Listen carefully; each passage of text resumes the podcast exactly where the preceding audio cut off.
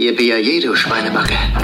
Königs Kino Dieser Mann Podcast. gehört zu den Besten. Mit dem Gewehr, mit dem Messer oder mit den bloßen Händen. Du laberst mich an? Hasta la vista, baby. Er ist mein Freund. Der harteste Filmtalk aus Berlin. Du hast gar keine Freunde. Wir sind im Auftrag des Herrn unterwegs. Folge 54 von Pönnys Kino Podcast. Das heißt, es meldet sich aus Berlin Markus Dresen und Hans-Ulrich Pünni Pönack. das heißt, der eine meinerseits äh, kümmert sich darum, was die äh, Zuschauer so äh, tun sollen und du kümmerst dich darum, Dass man entweder Geld spart oder Geld ausgibt fürs Kino. weil du dir extrem viele Kinofilme Ja. anguckst. Mal ganz kurz vorher. Andere Menschen denken immer, dein Leben muss doch eigentlich der Traum sein. Kino?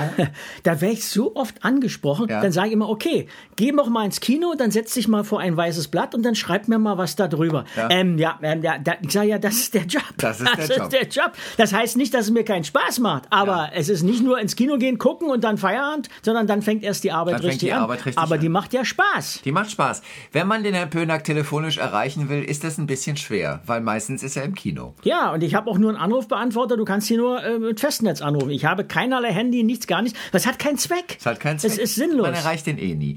Aber deswegen sind wir alle froh, dass wir einmal in der Woche die Verabredung mit ihm haben, wo er uns die besten oder auch nicht so guten Filme vorstellt. In dieser Woche Mhm. befassen wir uns mit vier Kinofilmen, einem, einer Heimkinoempfehlung. Die vier Kinofilme sind, da warten alle drauf, Solo, A Star Wars Story, In den Gängen, die The Happy Prince und Euphoria. Und dann haben wir noch eine Heimkinoempfehlung, das ist äh, The Commuter mit Genau. Lime Neeson. Genau. Wir fangen an, möge der Pöni mit euch sein.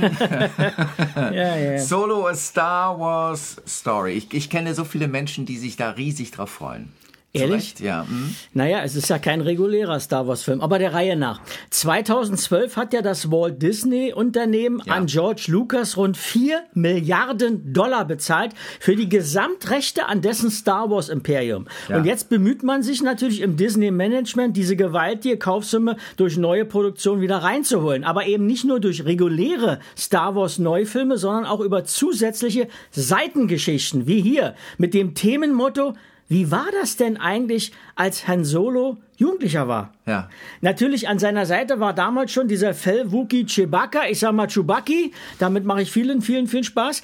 Han Solo ist der draufgängerische, das wissen wir, populäre Weltraum-Westerner-Pilot aus insgesamt vier Star Wars-Movies. Zuletzt 2015 mit dem Abschied in das Erwachen der Macht und verkörpert und ewig und drei Tage verbunden mit der Figur von Harrison, Harrison Ford. Ford, genau. Jetzt haben wir es zu tun mit einem Bübchen namens Alden Ehrenreich. Der mimt heuer Han Solo Junior. Und das ist das Missgeschick des Films, denn der Typ ist furchtbar blass.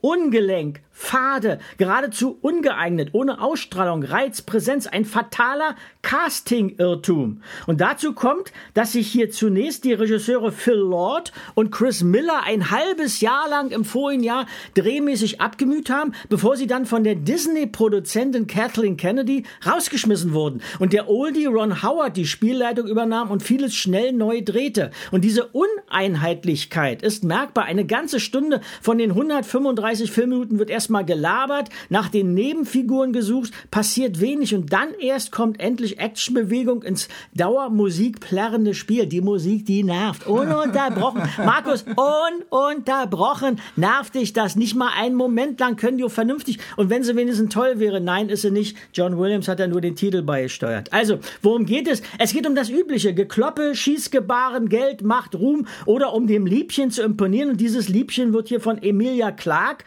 Game of Thrones alias Kira äh, gespielt und agiert wie eine niedliche Pferdeschwanz-Tanzmaus aus Grease. Also das ist wirklich, äh, ja. Und während sich in den Nebenparts mit Woody Harrelson, Donald Glover und Paul Bettany weitaus stärkere Figuren zeigen als dieser darstellerische harmlose Han Solo-Schwächling Alden Ehrenreich. Also das ist ein kein guter Film. Zwei Pönis für diesen matten Sidekick von Star Wars, eine banale Solo-Story. Zwei Pönis nur. Sag mal, Woody Harrelson, äh, allein, dass der da ist. Ja, oder? Der muss sich bremsen. Du merkst richtig, wie der sich dauernd bremsen muss, weil er dem Jungchen ja nicht den das Feld äh, äh, äh, überlassen muss und weil er den, den ja nicht entgegentreten darf. Den spielt er in Grund und Boden, obwohl er ja sich wirklich bemüht, sich zurückzunehmen. Ja. Also das ist, das ist so unfassbar unterschiedlich darstellerisch, dass man sagt, äh, sag mal, in Hollywood seid ihr bekloppt, uns da so, so einen Bengel hinzupacken, der also so, so äh, schwächlich ist. Also ich frage jetzt einfach mal meinen Freund Holger. Ähm, Holger Schöne ist, Grüße. Ja, ja, der ist so ein Star Wars Fan, der zieht sich manchmal auch äh, so den Darth Vader Anzug an. Oh. Ähm, Okay. Wird der Spaß haben? Wenn er genug Medizin nimmt, ja. Also, ein Film mit zwei Pönis, nur mit genug Medizin zu genießen. Wir gehen weiter. Ja. Und zwar zu einem deutschen Film in den Gängen. Das klingt jetzt ganz anders, das ist nicht Weltraum, das ist wirklich was völlig Das anderes. ist, also das ist so ein Gegensatz. Hier hast du eben noch die bunte Bühne im Weltraum, das Kasperle-Theater. Ja. Und jetzt kommst du runter und gehst auf einen Großmarkt, der in der Nähe von Leipzig Ja. gelegen ist. Äh, in den Gängen heißt der Film, der ist nach der gleichnamigen Kurzgeschichte von Clemens Meyer aus Leipzig.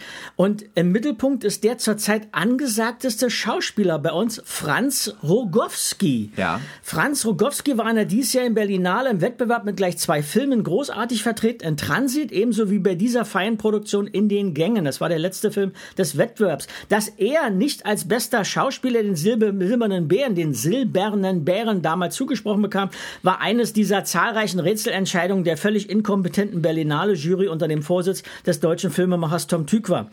Im Spiegel heißt es über ihn, der mit einem wunderbaren, ruhigen Blick und einem aparten Lispelsprachfehler gesegnete Franz Rogowski das ist ein Zitat aus dem Spiegel, das kann ich nur unterstützen. Der spielt Ja. hier Christian, das ist ein Frischling, so heißen die Neuen, an einem Großmarkt irgendwo im östlichen Ödland. Meistens schweigend taucht er in dieses großräumige Universum ein, das eingangs vom Regisseur mit den wunderbaren Johann Strauss Walzerklängen an der schönen blauen Donau vorgestellt wird, wie einst 2001 bei Kubrick. Das nur in Klammern.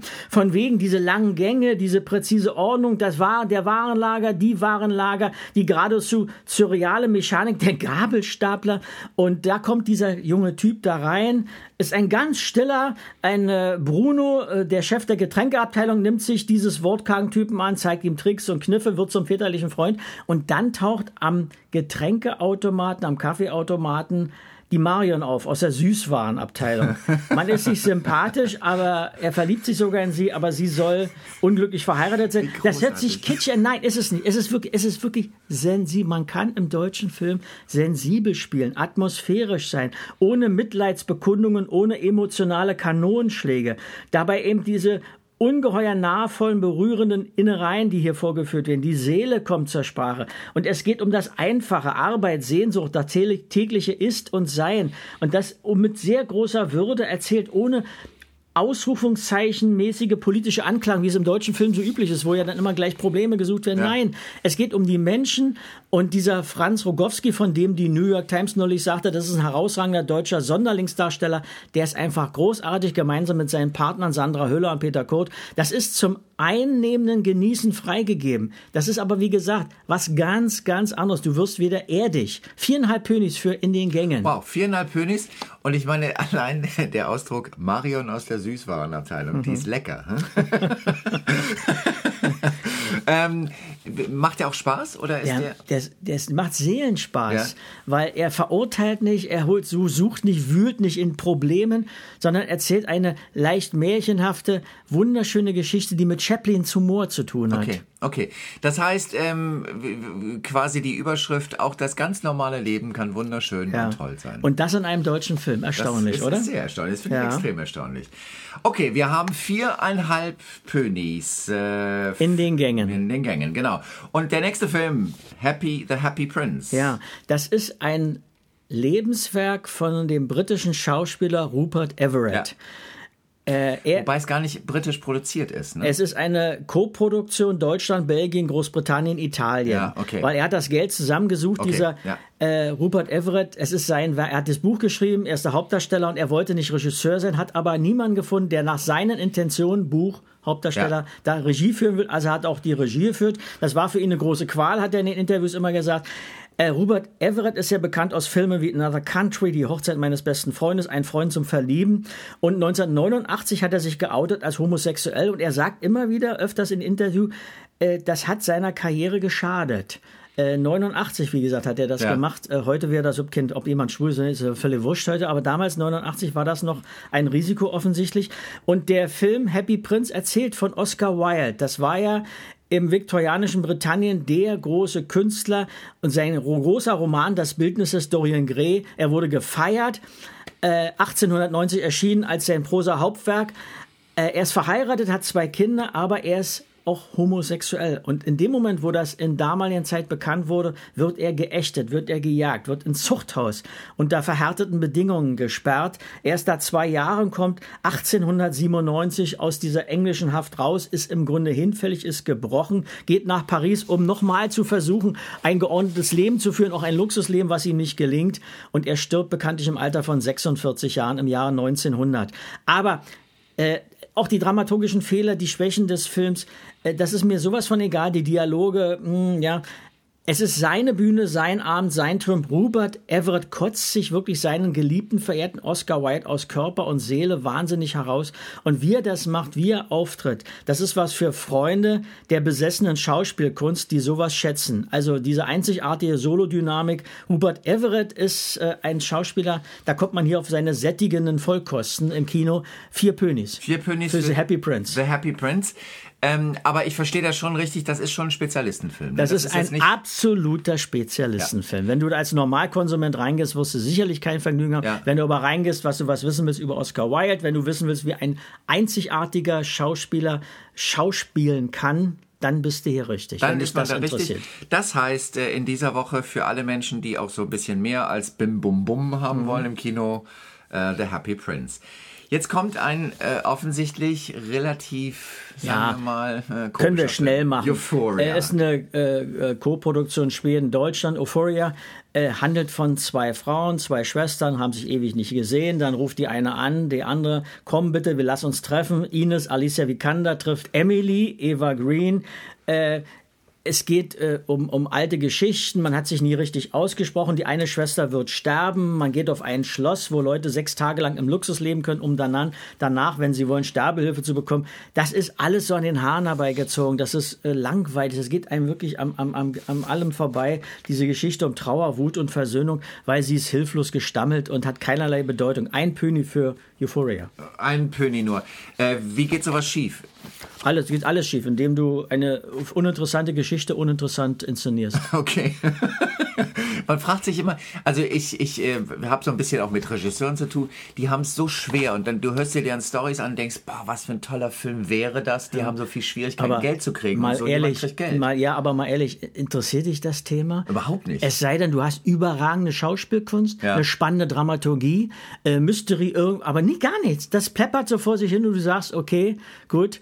Äh, ich weiß, ich war ungefähr viermal auf Toilette, was signalisiert, Film ist scheiße. Zwischendurch. Okay, okay, das ist so eine schöne Zusammenfassung. Mm. Bei dem Film kann man immerhin viermal auf die Toilette gehen. Ist auch was. Für manche Menschen ist das Glück. Versäumst nichts. Genau. The Commuter, Ja. die Heimkino-Empfehlung. Der hat im Kino, vorher ja mich schon überzeugt, The Commuter, der Pendler. Äh, seit zehn Jahren pendelt der Versicherungsmakler Michael, Liam Neeson, aus seinem Vorort nach Manhattan hin und zurück. Und er macht irgendwann im Zug Bekanntschaft mit einer mysteriösen Frau und die sagt zu ihm, hör mal, wir machen dir ein Angebot, du kannst 100.000 Dollar verdienen, wenn du hier einen unbekannten Passagier findest und uns den meldest.